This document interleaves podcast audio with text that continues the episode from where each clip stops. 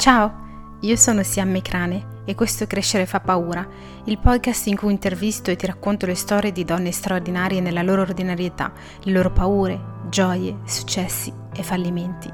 Ognuna ha una storia personale ed unica da raccontare, ma tutte hanno in comune il coraggio di svegliarsi ogni mattina e cercare di fare del loro meglio per essere le persone che vogliono essere e vivere la vita che vogliono vivere.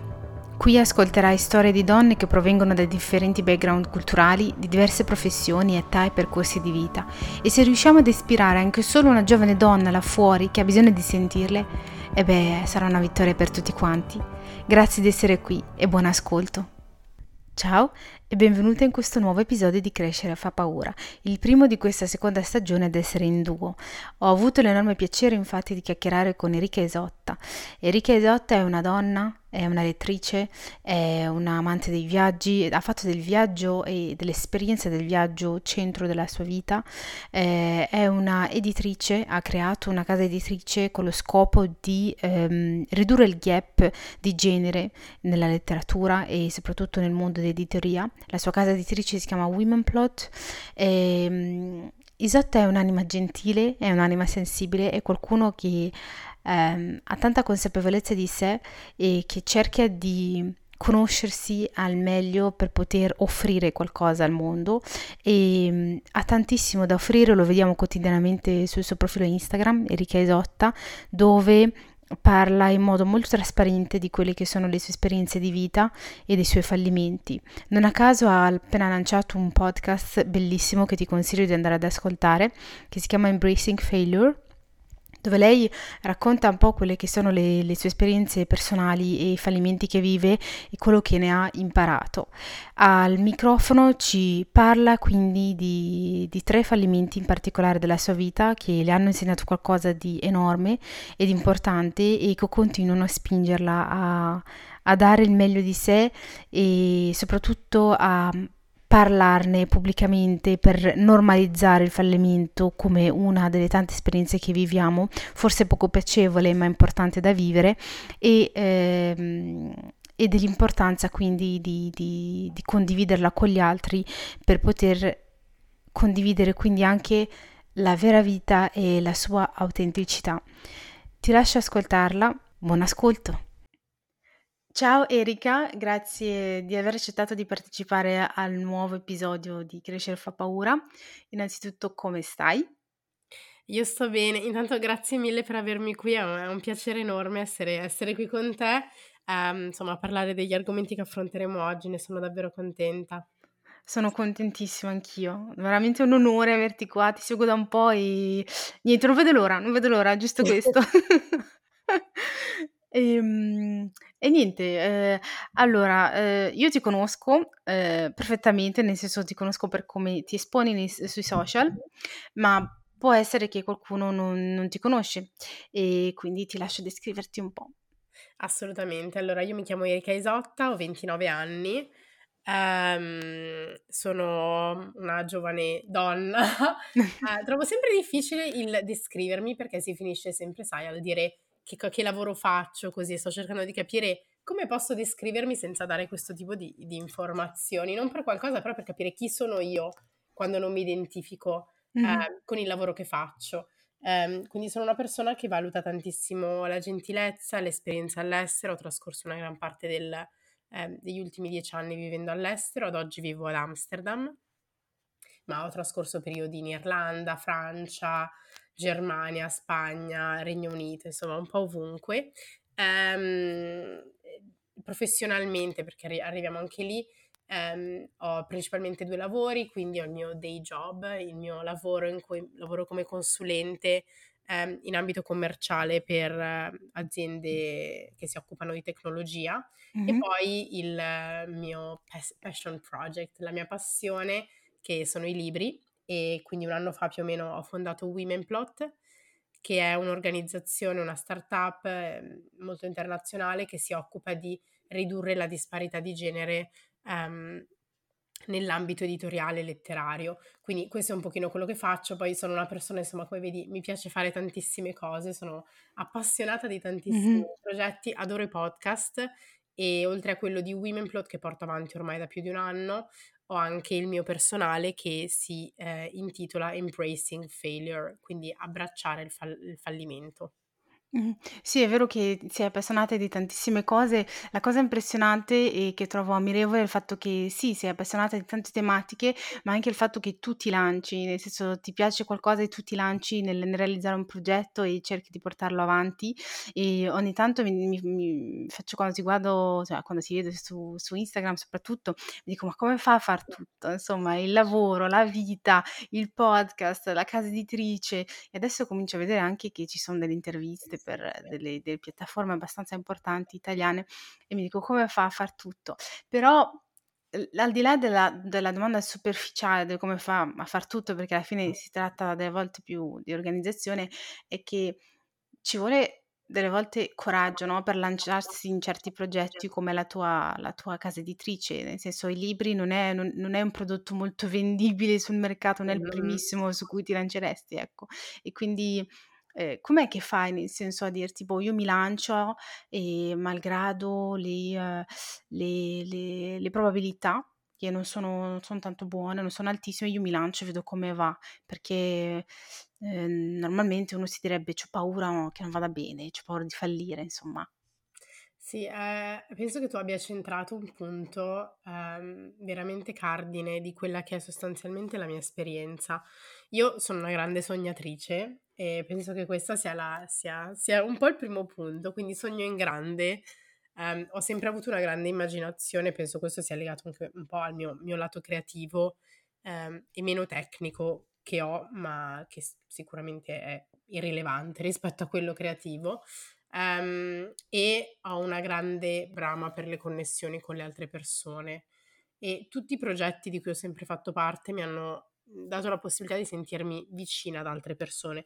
Quindi questa è stata un po' la spinta. Poi c'è sempre da dire come hai fatto a farlo la prima volta, perché secondo me è il primo salto quello che fa paura, perché quando salti poi dopo la prima volta, in realtà quelle dopo diventa sempre più semplice buttarsi in situazioni nuove ehm, e anche sconosciute. Per esempio adesso mi sono trasferita ad Amsterdam, è stato un trasferimento piuttosto eh, last minute, inaspettato nella mia vita e sono riuscita a gestirlo perché? Perché ne ho già gestiti altri prima. E il primo grosso cambiamento della mia vita è stato quando in, ero al liceo e il quarto anno sono andata a trascorrere tre mesi in Irlanda e per me questa esperienza è stata un vero e proprio salto nel vuoto.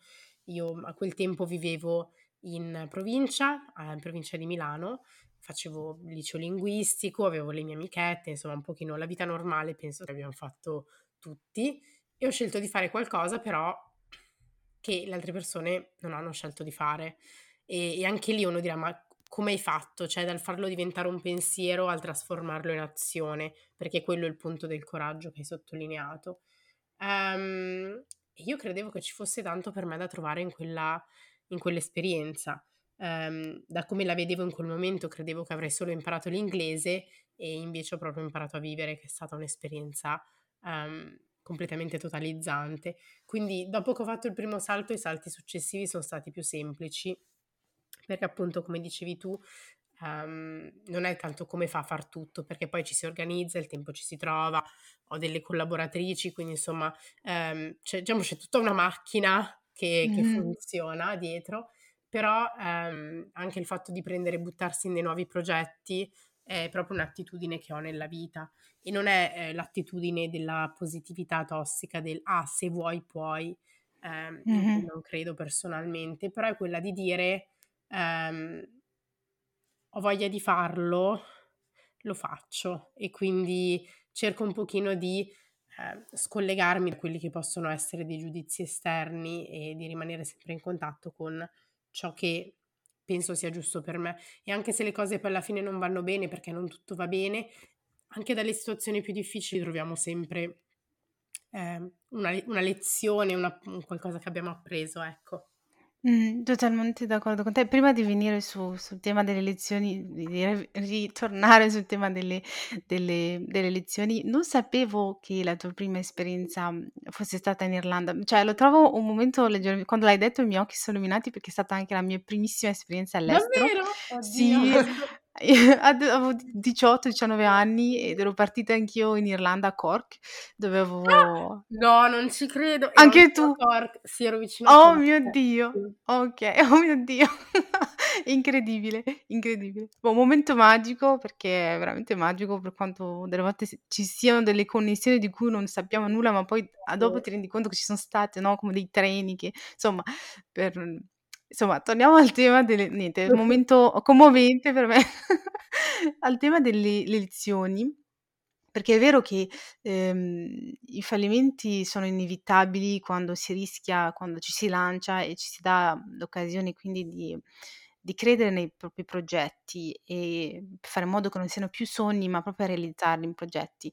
Ma, mhmm, io mi son resa conto che delle volte finché non impari una lezione da un certo fallimento, è come se tu rivivessi la stessa esperienza in modi diversi. È lo stesso fallimento che tu rivivi in modi in modi diversi, ehm, perché non hai imparato la lezione. Non so come spiegato, mi capita soprattutto nell'ambito sentimentale, que cioè un esempio di questo tipo. Non so se, a te è mai capitato.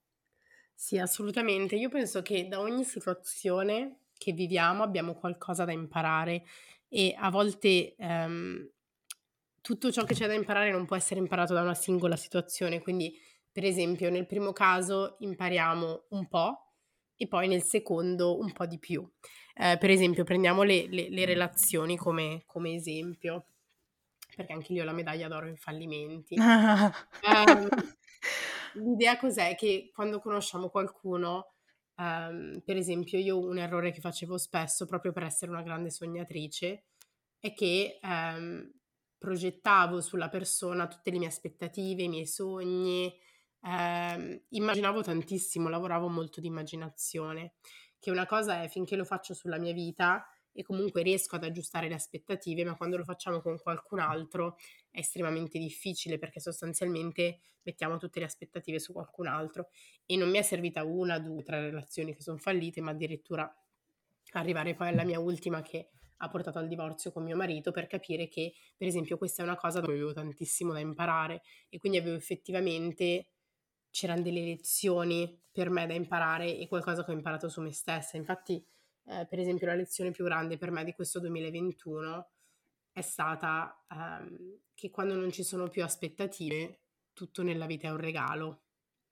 Perché quando non abbiamo più serie questa serie di aspettative imposte dalla società, da come le cose dovrebbero essere e cominciamo a vivere pensando: "Che cosa mi fa stare bene?" Chi sono io quando nessuno mi guarda? Chi sono io quando non mi identifico col mio lavoro? Chi sono io quando non sono in una relazione? Chi sono io e basta? E capire che cosa fa stare bene quell'io, riusciamo poi a stare bene con tutto ciò che ci sta attorno. E questa lezione ci ho messo tantissimo a impararla e e non c'è voluta una situazione, ma tutta una serie di fallimenti accostati uno dopo l'altro, impilati, che mi hanno effettivamente aperto gli occhi col tempo e sono sicura che ancora me ne aspettano molti in futuro che mi aiuteranno a fare la stessa cosa. Mh-mh. Mh, chiaramente, chiaramente, un un insieme di lezioni, perché una volta che impari una cosa legata a un certo fallimento bisogna passare al livello successivo, no, e bisogna sbloccarlo per poter crescere e maturare e migliorarsi chiaramente. Ma, uhm, ho 2 domande, mhmm, ne scelgo una per adesso. E come gestire queste aspettative? Se ad esempio, mhmm, più che altro come se riusciamo a gestire le aspett le aspettative che gli altri hanno nei nostri confronti perché coltivi questo questo io, questo io con la lettera con la lettera maiuscola, come invece gestire le aspettative che abbiamo verso noi stessi.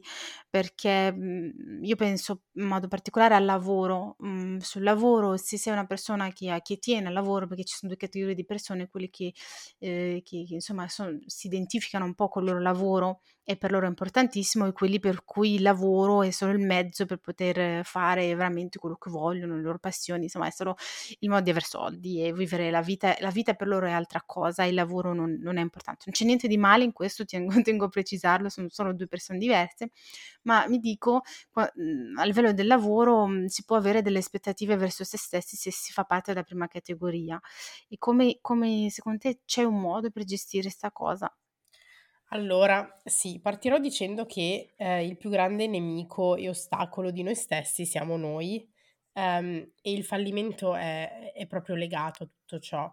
Ehm, una cosa che a me è servita molto personalmente, perché di nuovo io posso portare la mia esperienza e quello che per me ha funzionato, sperando che appunto in altre persone possa provocare una riflessione che le faccia appunto riflettere e ragionare sulla propria di situazione.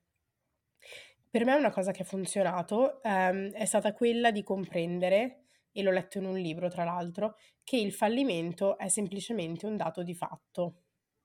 Quindi, Mh-mh. anche quando siamo sul posto di lavoro, ehm, abbiamo, non so, delle task da svolgere, abbiamo del ehm, una serie di cose da fare, di attività che fanno parte della nostra job description, giusto? Ehm, il modo in cui le facciamo, bene o male, insomma, dipende sostanzialmente da diverse cose. Alcune sono quantitative, quindi è più semplice capire se abbiamo fatto bene o no, e altre sono qualitative, quindi è un pochino più difficile.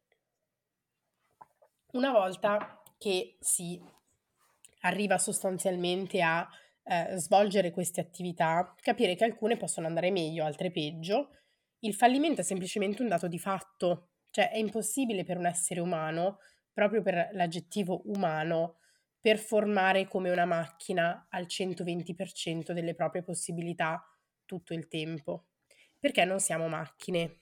Quindi il fallimento è un dato di fatto per noi.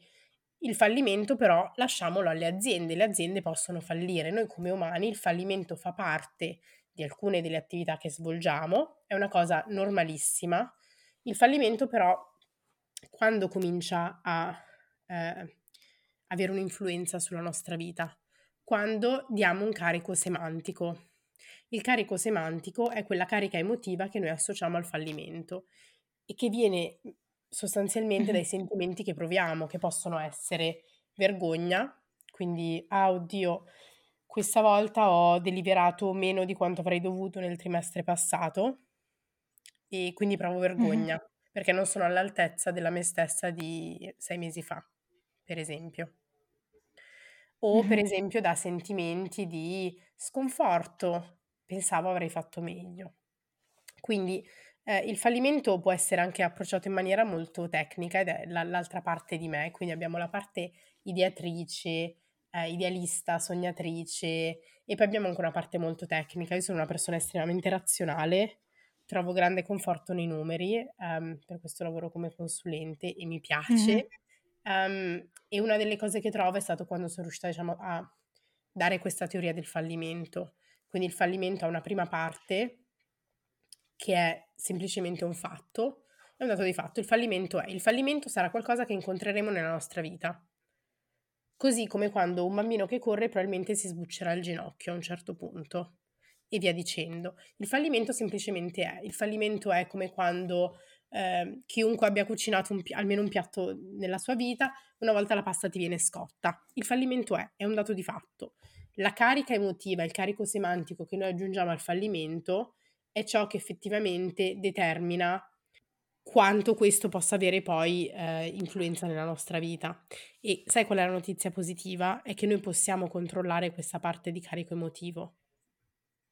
Questa è la parte che noi possiamo mm. controllare. Quindi quando impariamo ad accettare il fallimento come dato di fatto, anche sul posto di lavoro, appunto, come partiva l'esempio, eh, quello che riusciamo a fare effettivamente è, se leviamo il carico emotivo, sentimentale, semantico dall'equazione, riusciamo effettivamente ad avere una mente più razionale, più pronta semplicemente a fallire di nuovo. In America, eh, negli Stati Uniti c'è un detto che è fail fast, che è proprio di fallire velocemente, perché quando fallisci ti stai avvicinando sempre di più al successo, per modo di dire. Chiaramente, sì. Quindi considerare il fallimento come inevitabile su tutte in Esa tutte le le le le sfere della propria vita personale, professionale, quello che vuoi, è un primo passo per cominciare ad accettarlo e prima o poi abbracciarlo. E prima parlavi del del del sé, nel senso de dell'io, del chi sono io quando nessuno mi sta guardando, chi sono io quando, ehm, sono totalmente me stessa, non so, ehm, immagino nella tua cameretta o quando stai scrivendo, e secondo te come si fa a coltivare que questa consapevolezza dell'io e a a e a nutrirla? Molto difficile, non so se ho una risposta per questo. Ehm, io non Sì. penso di avere grosse ehm, io non penso di avere grosse risposte a questa domanda, ehm, semplicemente perché, ehm, sto cercando anch'io di capire come ascoltare meglio il mio io. Ehm, penso che questa parte di forza intellettuale, spirituale che abbiamo è è presente, ovviamente è influenzata e condizionata da ciò che abbiamo intorno e viviamo delle vite, ehm, molto rumorose se ci pensi, dove c'è tanto Mh. rumore, non solo nella vita sociale, ma anche in quella virtuale, per esempio. I social occupano, io penso a me, tantissimo tempo e soprattutto danno tantissimi input, quindi è difficile anche dire: "Mi piace qualcosa perché mi piace o perché l'ho vista da qualche parte, perché ne ha parlato qualcuno", non lo so, sai. Quindi, ehm, la cosa più importante secondo me è riuscire a ritagliarsi del tempo, ehm, per se stessi e può essere del tempo che possiamo utilizzare, ehm, nel modo in cui preferiamo. Quindi può essere per esempio, ehm, capire che cosa ci fa star bene. Io anni fa stavo molto bene quando viaggiavo, quindi cercavo sempre di ritagliarmi del tempo per fare dei viaggi da sola, anche dei weekend o anche delle giornate, prendere il treno e andare da qualche parte e camminare, perdermi nelle città.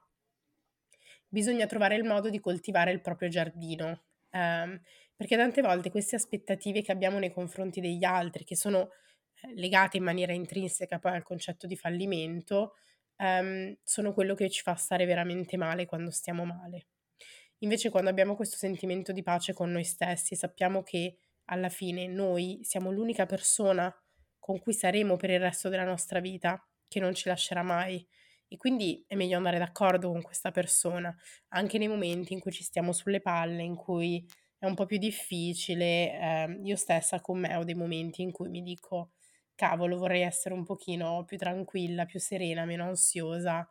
E mi sto abituando, mi mi sto mi sto cercando di allenare perché e e e sto molto bene con me adesso. Non non so se sono ancora al punto dove vorrei essere, però sto cercando sicuramente di, ehm, lavorare su questo. Mh-mh. Quindi questo è un po' il mio consiglio. Ho una domanda un po' generica, mhmm, credo che sia anche un po' delicata perché, ehm, io che ti seguo su Instagram, io, mhmm, conosco quelli che sono, tra virgolette, "i tuoi fallimenti più grandi", che, mhmm, non voglio citare che tu non s non voglia citarlo in questo momento. Se dovessi scegliere l gli insegnamenti maggiori, diciamo 4 insegnamenti maggiori da dagli ultimi dal tuo ultimo anno, che non è stato per niente facile, e di cui comunichi, mhmm, con trasparenza sui social, quali sarebbero? Quanti ne servono quindi? Quanti insegnamenti? Uhm, scegli un numero tu e vai. Scelgo io, va bene, okay. Allora, facciamo che sono i 3 insegnamenti più grandi. Mh-mh. Ehm, prendendo 3 fallimenti, ehm, relativamente quindi cosa ho imparato da ognuno. Allora, il primo fallimento, ehm, perché ogni fallimento secondo me è collegato, diciamo, in maniera diretta o indiretta a a qualcosa che ho imparato. Allora, il primo fallimento è stato sicuramente quello dell'aborto spontaneo, quindi a inizio pandemia sono rimasta incinta e ho perso il bambino, cosa che succede a tantissime donne. Ehm, questo ovviamente non rende la cosa meno d'impatto per le donne a cui succede. Ehm, sono diventata advocate di tutto ciò che è appunto l'aborto spontaneo e di come sia stato dimenticato dalla questione femminista. Ehm, c'è tutto un discorso per me, ehm, che ovviamente sai, c'è, tutto quello che le persone vedono da fuori, quindi il parlarne, l'essere advocate e tutto. E poi c'è tu tutto il sottobosco emotivo, ehm, di ciò che ha significato per me questa esperienza. Quindi questa esperienza per me è stata, ehm, assolutamente totalizzante, penso il più grande fallimento in realtà. dell'ultimo anno e mezzo perché ho pensato che il mio corpo no- non funzionasse. Dopotutto, ci viene detto sempre, il corpo di una donna è fatto per fare figli. E invece il mio corpo non stava funzionando e non capivo perché. Um, è stato molto difficile riuscire a uscire da quest'ottica e cominciare a volermi bene, quindi per questo dico che è stata la lezione più, più importante, perché tutto quel discorso che abbiamo fatto sull'io, sul prendersi cura di se stessi, io per un anno e mezzo, la me che si lamentava e che aveva tutti questi dubbi, l'ho chiusa in, in cantina mm-hmm. e non l'ho voluta sentire non la volevo ascoltare perché mi faceva troppo male sentire cosa aveva da dire. Mm-hmm. Quindi questo sicuramente è stata la lezione più grande, quindi riascoltare anche le voci che non vogliamo sentire di noi stessi, quindi smetterla di soffocare la nostra voce interna, perché ce la possiamo fare, possiamo accettare qualsiasi cosa abbia da dirci, perché le sappiamo già queste cose. E nel momento in cui ho accettato che questa voce mi diceva perché il tuo corpo non funziona, eh, sarà perché non sei abbastanza, ehm, sono stata più gentile verso me stessa e ho detto, ma no, sì che sei abbastanza, perché come lo direi a un'amica, lo direi anche a me stessa, e come lo direi a una sconosciuta, anche me stessa merita questo tipo di attenzioni. Quindi questa è sicuramente la prima lezione. Mm. Um, il secondo grande fallimento um, è stato quello che è arrivato poi successivamente, quindi è stato tutto, diciamo appunto, come dicevi tu, i miei ultimi due anni sono stati abbastanza intensi, quindi eh, dopo appunto aver perso il bambino ho dovuto fare vabbè, tutti i controlli in ospedale, tutto sotto Covid, vabbè, un'esperienza incredibile, mm. e, um, e, ho scoperto di avere un tumore al collo dell'utero.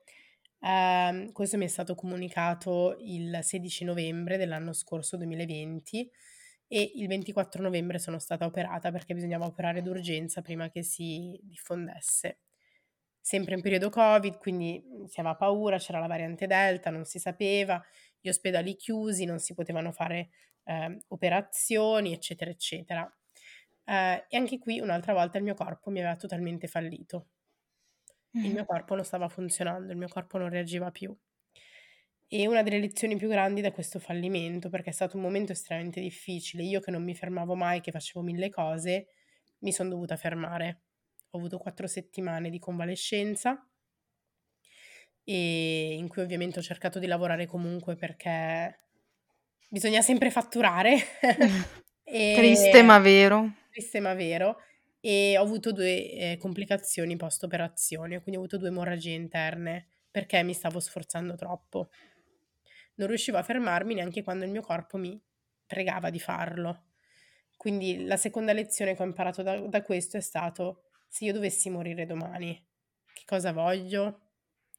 Se io dovessi non esserci più, che cosa voglio per me? E voglio ascoltare il mio corpo, perché se quella volta una delle complicazioni fosse andata male sarebbe stata davvero solo colpa mia, perché non riuscivo a smetterla, non riuscivo a mettere dei limiti, a mettere delle boundaries e quindi ho imparato a fare questo grazie all'operazione. Mm-hmm. Um, il terzo fallimento è stato quello del divorzio, ovviamente, che ho fatto molta difficoltà ad accettare. Um, c'è un'immagine di cui parlo spesso, sia nel podcast che su Instagram, che è quella della stanza degli specchi. Uh, sono stata in una relazione per tanti anni, convivevamo da quattro anni, eh, ci siamo sposati durante la pandemia nel 2020, eh, insomma cercavamo un figlio, quindi insomma c'era eh, tutta una serie di situazioni, abbiamo comprato casa insieme, eh, c'era tutto quello che da fuori sembrava giusto, onesto, i passi giusti, avevo fatto tutto quello che bisognava fare. Mm-hmm.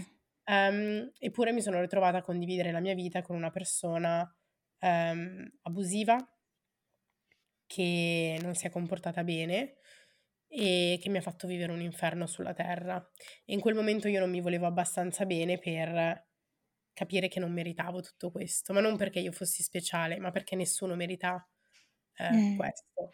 E sono rimasta finché veramente eh, la mia vita non è, stata, non è stata in pericolo. L'unica cosa che mi ha fatto scappare da quella casa è stata quando la mia vita è stata in pericolo. Fino a prima ho rischiato tutto. Perché? Perché non potevo perché non era così che doveva essere, perché normalmente una volta che hai fatto tutte le cose bene il tuo matrimonio deve funzionare, se hai fatto tutti gli step in maniera corretta, perché non funziona?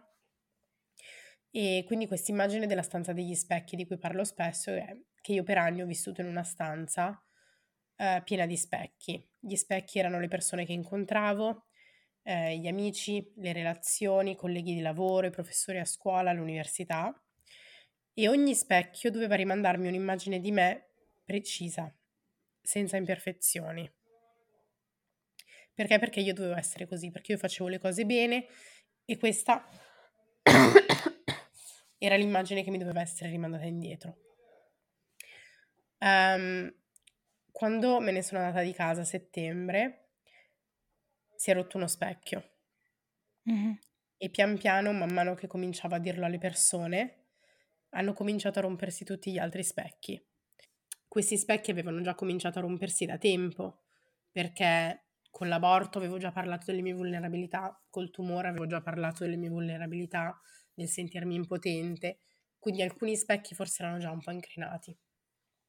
A metà ottobre, quando ho cominciato a parlarne con le persone, si sono rotti definitivamente, perché l'immagine non era più perfetta. Ero la donna divorziata, definita dal suo fallimento e dagli altri fallimenti che, eh, di cui la mia vita era stata costellata. E lì mi sono resa conto che in realtà non mi ero mai guardata in quell'unico specchio che era l'unico a contare davvero, che era il mio, che ero io. Sono io il mio specchio. E, ehm, e, e lì mi sono mi son detta, finalmente questo è l'unico, è quello che conta davvero, è l'unico che dovrei guardare. Mm. E, um, ovviamente in questo, e questa è stata, è stata la, la lezione più importante, che il fallimento non ti definisce come persona, il fallimento ti insegna qualcosa come anche le cose positive ti insegnano cose nella vita, però il fallimento non ti definisce. Io non sono solo la donna che ha perso il bambino e che ha scritto un libro e che ne ha parlato, non sono la persona che ha sopravvissuto al tumore o alle violenze o a un matrimonio violento, a un divorzio, eccetera, eccetera. Um, mm-hmm. Io sono una persona, come tante altre, ho vissuto le mie difficoltà, ognuno attraversa le proprie nella vita, eh, non c'è una classifica di difficoltà più o meno facili. Crescere fa paura, come dice qualcuno, e, um, e, ed è un'avventura bellissima, quindi eh, appunto come dicevo all'inizio possiamo stare qui a chiederci perché a me, perché queste cose succedono a me. Così o possiamo semplicemente accettare che il fallimento e le difficoltà sono un dato di fatto e quello che possiamo cambiare è la nostra attitudine nel separare la componente semantica e sentimentale del fallimento e um, utilizzare ciò che abbiamo imparato per conoscerci meglio e stare meglio. Mm. Um, devo ammettere che ho avuto la pledoca mentre raccontavi delle tue esperienze personali e um, la prima domanda, la più importante, è come stai adesso? Adesso sto bene, um, ti dirò, ho trovato il mio centro e um, è incredibile quanto um, cambiare il proprio mindset possa fare. Um, quest'anno, con tutte le cose, questi due anni, con tutte le cose che ho perso, ho trovato una cosa estremamente più importante, um, che è stata la mia spiritualità. Questo non in senso religioso, eh, ma semplicemente ho ritrovato un qualcosa che funziona per me e che funziona nel farmi vivere meglio le mie giornate. Um, ho trovato dei piccoli piaceri appunto che rendono il tutto più semplice mm-hmm. um, e ho trovato che sto cominciando a pormi le domande giuste, ovvero per esempio mi chiedo chi sono io, che cosa voglio e soprattutto quando qualcosa mi fa stare male, perché è normale provare dei sentimenti contrastanti. Quindi mm-hmm. quando proviamo dei sentimenti eh, tipo la rabbia, la delusione, lo sconforto, chiediamoci perché, perché lo sto sentendo. E io quello che consiglio sempre è di domandarsi perché cinque volte, quindi cinque perché consecutivi. E quando arrivi al quinto perché, di solito arrivi a una risposta che è relativamente semplice. E quindi bisogna mm. lavorare su quel bisogno lì. Per esempio, perché parlo di quello che mi è successo? Perché um, penso che possa aiutare altre persone. E perché penso di dover aiutare altre persone? Um, perché? Perché um, non vorrei che altre persone passassero quello che ho passato io. E perché non lo vuoi? Beh, perché sento, sento di dover essere più compresa, mi sento un po' incompresa. E perché ti senti incompresa? Perché vorrei essere più connessa agli altri, per esempio. Quindi questo è un esempio di, eh, della catena dei perché e secondo me funziona molto bene ed è una cosa che mi ha fatto capire, per esempio, che io ho, ho una grande necessità di sentirmi connessa agli altri sentirmi vicina. E il modo di raccontare storie, dei libri, eccetera, è tutto un modo per fare questo, creare connessioni tra le persone. E, e questa è una cosa che mi fa stare davvero bene e che quindi rientra a quello di cui parlavamo all'inizio, che è come coltivare il proprio giardino segreto. Il mio giardino segreto è pieno di fiori che sono connessi tra di loro. Lo sai che ho mhmm, cioè la prima volta che mhmm, che ho sentito parlare, più volte ho letto di questo metodo del perché è stato nel libro Letting Go, che mhmm, metterò il titolo e l'autore nella descrizione per chi fosse interessato. E quindi il il lo psicologo, dottore, cosa cosa spingeva a fare, che cioè spingeva le persone che leggevano il libro a, ehm, porsi sempre la domanda del perché, per andare veramente nel profondo del del perché reagiamo in questo modo quando ci viene detta questa cosa o perché, ehm, siamo gelosi, insomma cose di questo tipo, del continuare a chiedersi il perché per arrivare in fondo alla ragione della tua frustrazione, al, Mm. eh, alla ragione della tua delusione, per riuscire infatti a capire, mh, a non dirsi io mi sento triste, ma perché? Cioè, nel senso proprio a capire l'origine di quell'emozione, non solo prendere l'emozione, alcuni la realizzano, altri no, e dirsi la prendo, la accetto oppure la rifiuto, proprio cercare di capire il perché. E io penso che da quel che tu mhmm, hai appena detto è anche un modo per trovare i propri valori, come tu hai capito di essere una persona che ha bisogno di connessione con gli altri ed è il motivo per cui eh, racconti in maniera molto trasparente e con tanta empatia quello, quello che ti succede e che credo aiuti tantissime persone. E questo mi fa pensare anche alla, alla tua metafora del, degli specchi che si rompono e mi viene da dire che quindi l'unico modo per rompere questi specchi e vedersi realmente e iniziare a coltivare il proprio io è quindi parlarne, parlarne perché tu hai detto quando ho iniziato a parlarne a settembre eh, gli specchi hanno iniziato a, a rompersi. Quindi immagino che, che il messaggio che, che, io in ogni modo ritengo da, da quello che ti hai appena detto, parlarne per rompere gli specchi, essere autentici e poterlo comunicare, insomma. Esatto, secondo me c'è, eh, c'è una parte importante che è appunto quella dell'autenticità, sicuramente, ma quella della vulnerabilità. Quindi nel momento in cui ci apriamo alla vulnerabilità, tra l'altro c'è una bellissima TED Talk proprio sul potere della vulnerabilità, è una delle più famose che ci sono. Um, però per me essere aperti riguardo alle proprie vulnerabilità l'ho trovata una grande forza, una forza emotiva in realtà per affrontare tutto. Ogni volta che mi sono aperta e che ho raccontato la mia storia in tutti questi anni, quindi da quando ho scritto il libro che era il 2014, quindi sono passati otto anni, eh, per questo dico un po' come un muscolo, capito? Cioè il muscolo della vulnerabilità che si allena um, come, come, tanti altri, quello dell'intelligenza emotiva, chiamiamolo così. Um, le, ho, ho, sempre avuto delle persone che mi hanno supportato e mi hanno detto grazie per averne parlato, questo mi ha aiutato a... L'idea è, è quindi quella di normalizzare il fallimento, di renderlo qualcosa che fa parte della vita di tutti, trattarlo appunto come il dato di fatto di cui parlavamo all'inizio. Io comunque trovo trovo sia notevole quello che fai, ehm, tutto tutto tutto quello di cui parli sulle le maggiormente le stories, ehm, quando parli di terapia, quando parli di ehm, di di non so, di di amore, quando parli di relazioni, del loro funzionamento, quando parli anche di vita professionale, ehm, lo trovo di grandissima ispirazione e penso che sia la la vita vera, ma più vera nel senso che Ehm, se mi fossi fermata al tuo feed ad ogni modo, eh, il, mio, il, mio, feedback personale, eh, tranne gli ultimi contenuti che hai pubblicato, mi sarei detta che, che avevi una vita perfetta, semplicemente questo. A parte che poi è perfetto e, e- e- e- nel senso perfe- il perfetto non esiste, però tutti abbiamo il nostro perfetto in base alle nostre ambizioni, a- ai nostri sogni, eccetera. Però eh, quello che fai nelle stories, per chi ti segue, io penso sia di notevole importanza, proprio per questo, perché ti rendi conto della vita vera, ti rendi conto che ci sono delle difficoltà da superare e che ci sono attitudini che a volte abbiamo bisogno di tempo per superare le cose, delle volte invece siamo pronti sin, sin da subito per parlarne. E ehm, niente, penso che tu sia una figura veramente di ispirazione, come, come donna soprattutto, eh, per parlare di tutto questo, di imprenditoria, insomma, eh, niente, semplicemente eh, brava per tutto, tutto quello che fai. Ti ringrazio tantissimo. L'idea per me è ormai di dare sempre di più un'immagine vera di quello che c'è dietro. Nelle stories l'ho sempre un po' fatto perché non riesco, non riesco neanche a essere una persona che costruisce troppo. Ovviamente sui post si ha un po' meno accesso a quello che Mhm. è ehm, anche la carica dello storytelling di una persona che appunto ti racconta che cosa sta vivendo. Ehm, però l'idea per me è sempre di tenere una conversazione molto aperta. Quello che mi piace veramente è che c'è un- uno scambio continuo con chi mi segue e sento proprio che siamo parte di qualcosa tutti insieme, è una cosa molto bella e che abbiamo impa- da imparare tanto l'uno dall'altra. Certo.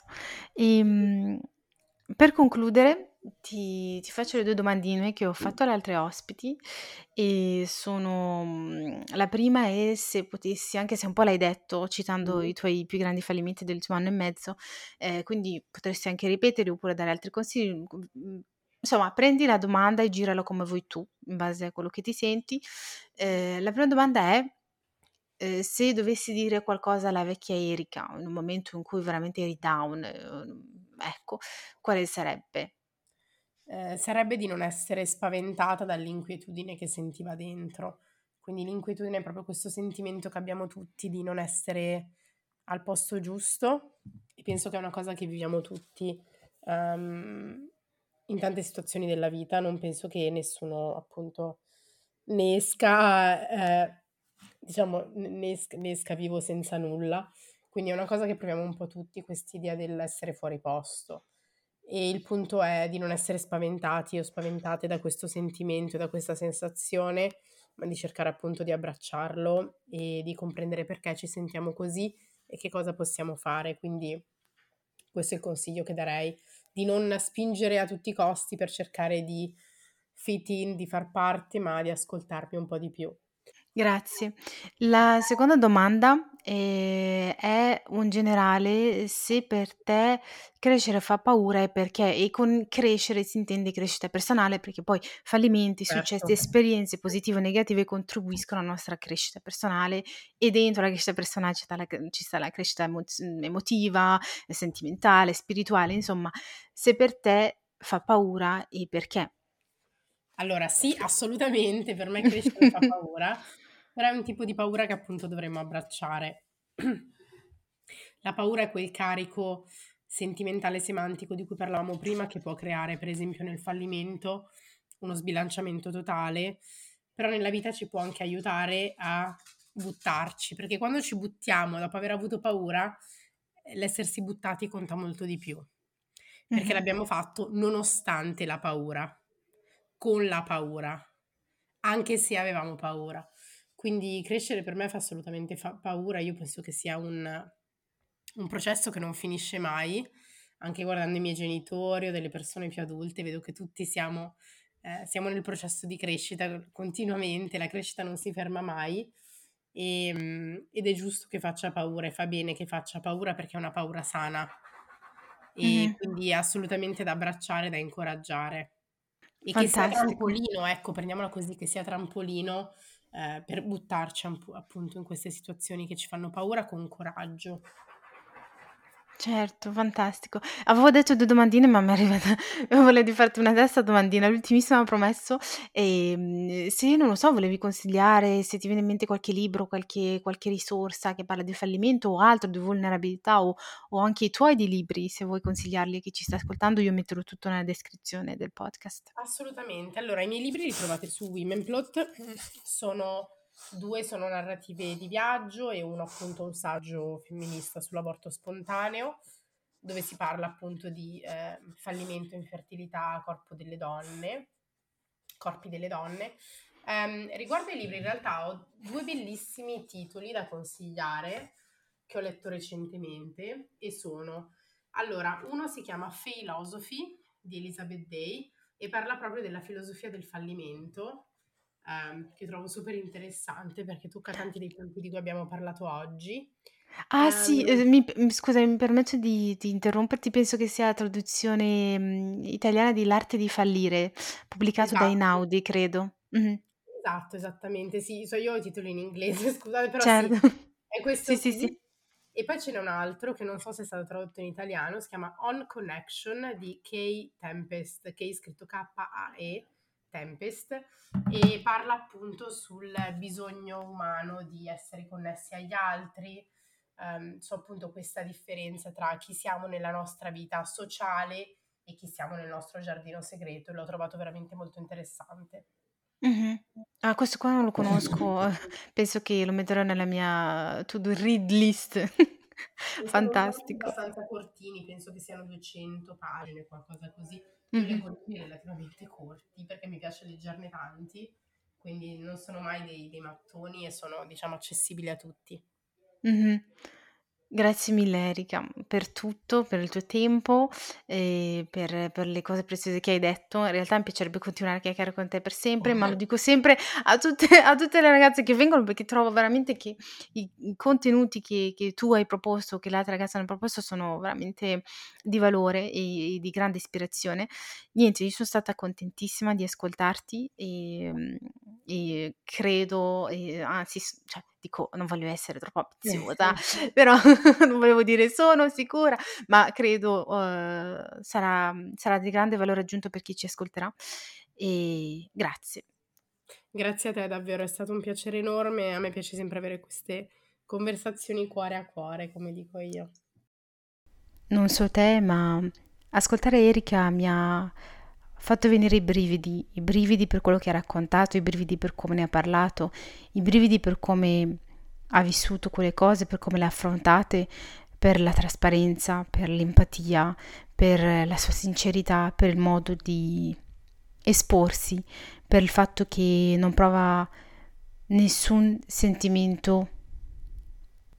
Erika ci insegna la forza di lottare, la forza di restare, la forza di dire basta, la forza di partire, la forza di credere nei propri sogni, la forza di parlarne. Ed è proprio il fatto di parlare dei propri fallimenti o del proprio dolore che secondo lei è il primo passo per poter guarire ed è il primo passo per poter accettarsi, per poter accettare il fallimento che si è vissuto, per cominciare a non vederlo più come un solo fallimento e per abbracciarlo finalmente. È stato un onore per me parlare con lei. Penso che quello che ci ha trasmesso sia importantissimo, il normalizzare il fallimento, il parlarne, il non avere vergogna e spero che ti abbia insegnato qualcosa. Io lascerò tutti i riferimenti di libri o di risorse di cui abbiamo parlato nella descrizione. Ti invito anche ad andare a seguire Erika su Instagram, lascerò il link sempre nella descrizione. Spero che questo episodio sia stato di tuo gradimento e ti dico alla prossima e prenditi cura di te.